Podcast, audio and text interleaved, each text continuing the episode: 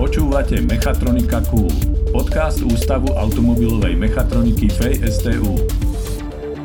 Vitajte v šiestej časti inteligentné technológie v mechatronike na Fakulte elektrotechniky a informatiky STU. Od mikrofónu sa vám hlási Peter Drauš. Mojím hostom je mladý inžinier Luboš Galandák, absolvent mechatroniky, ktorý v praxi vyvíja rôzne aplikácie pre smartfóny, ale aj pre elektromobily. Luboš, vítaj v štúdiu. Ahoj Peter, zdravím všetkých poslucháčov. Luboš, ty máš v sebe akoby dve dimenzie. Ovládaš mechatronické technológie a zároveň si aj programátor. Povedz, ako sa ti toto stalo? Začalo sa to už na fakulte? Uh, áno, v podstate uh, ja som študoval na strednej škole na gymnáziu, ale už v nejakých 17 rokoch som začal aj programovať a tak moja prvá voľba na školu bola samozrejme uh, aplikovaná informatika.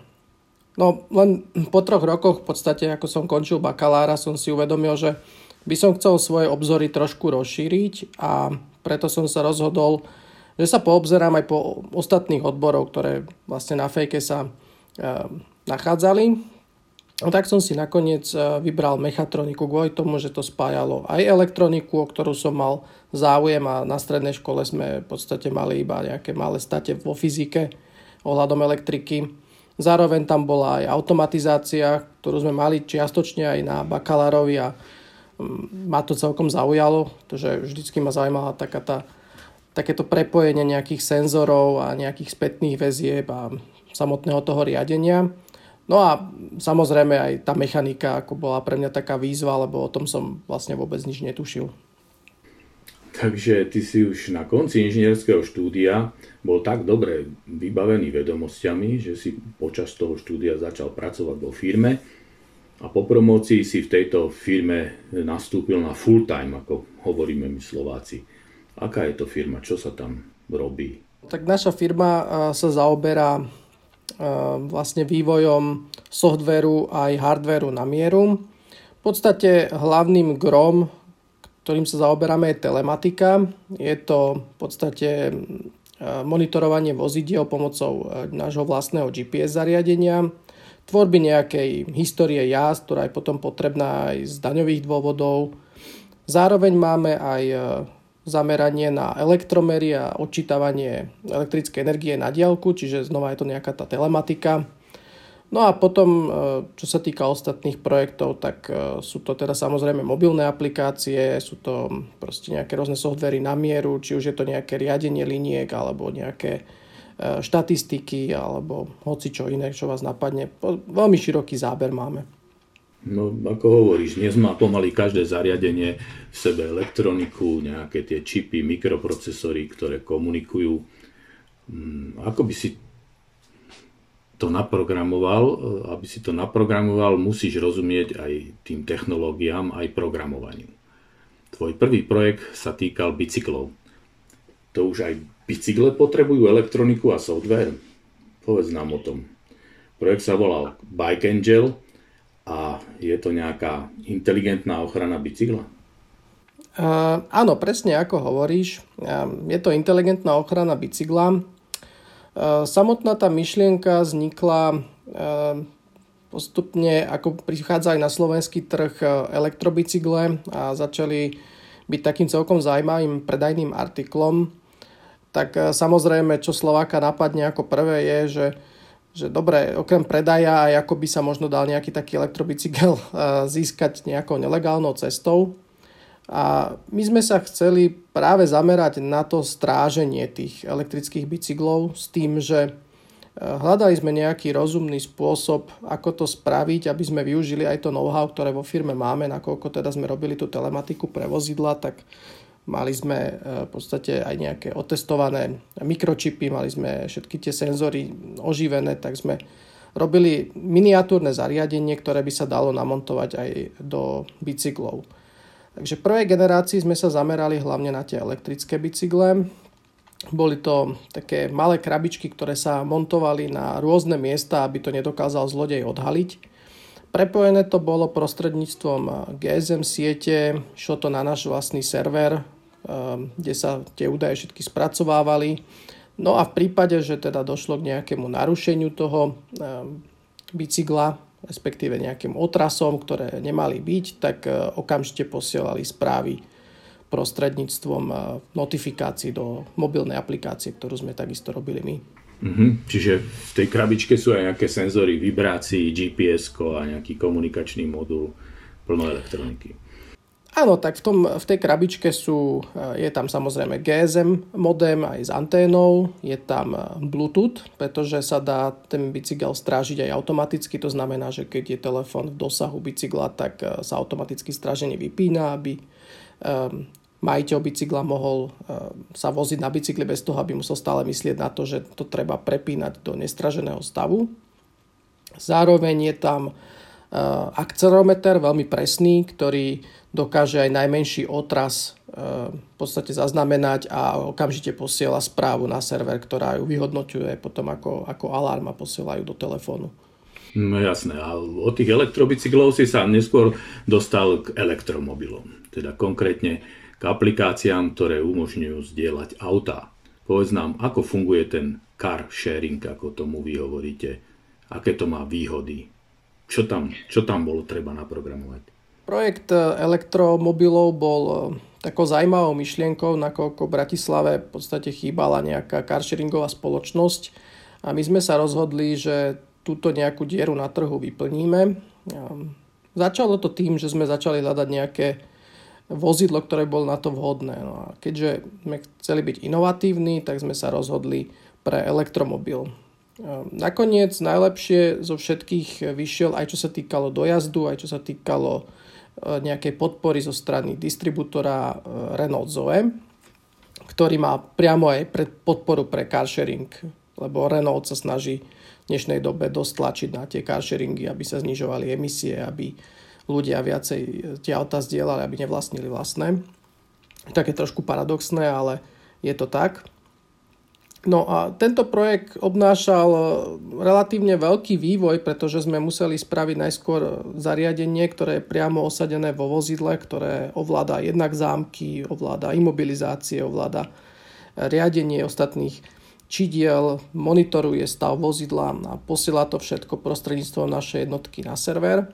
Zároveň sme vyvíjali aj druhú stranu, čo je teda e, mobilná aplikácia, pomocou ktorej sa toto vozidlo Ehm, preberá a odozdáva, tým pádom v podstate je plne pod kontrolou mobilnej aplikácie a nepoužívajú sa kľúče. Tento elektromobil Renault Zoe, ako vieme, má, má materskú firmu po Francúzsku a tak ťa pozvali do Paríža, do mesta módy, kde na kapotách aut dávajú krásne modelky.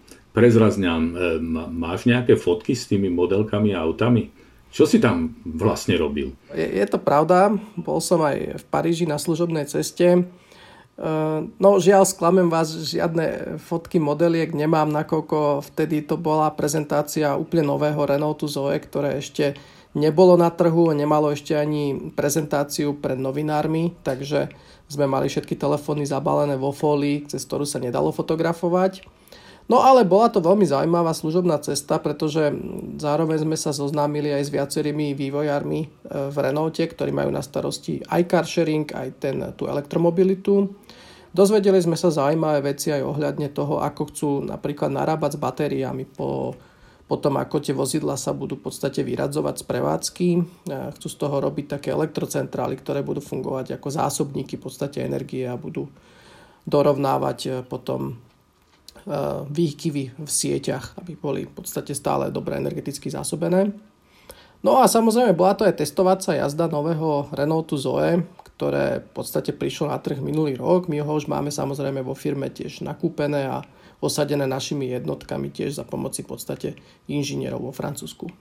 Takže to vlastne s tým Renaultom už eh, a s tým vzdielaním autu úspešne funguje v praxi. A teda čo bolo potom, keď e, to skončilo?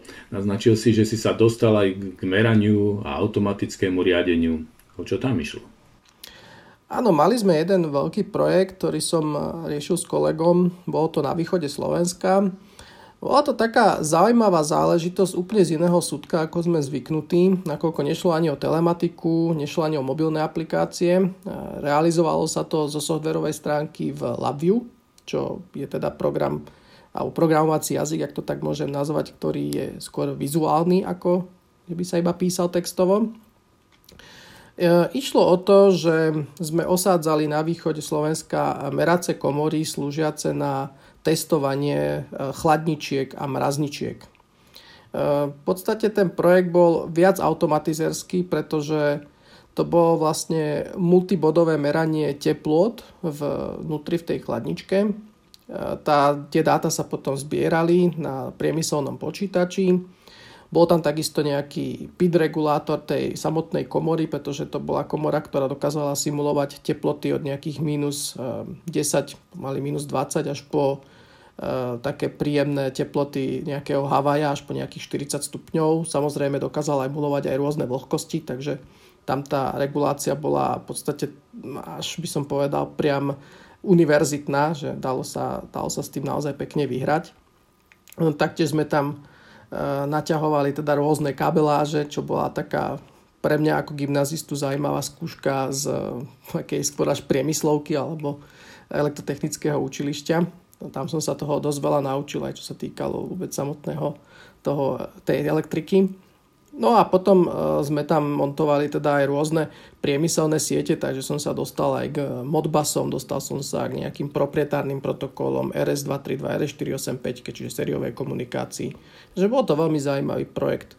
No a v neposlednom rade boli tam samozrejme aj nejaké e, meniče elektri- e, frekvenčné alebo prúdové, takže to bola tiež úplne iná, iný šialok kávy, ako som bol zvyknutý. Takže to bol taký ten asi pre mňa projekt, kde som sa najviac naučil aj z takého toho mechatronického hľadiska.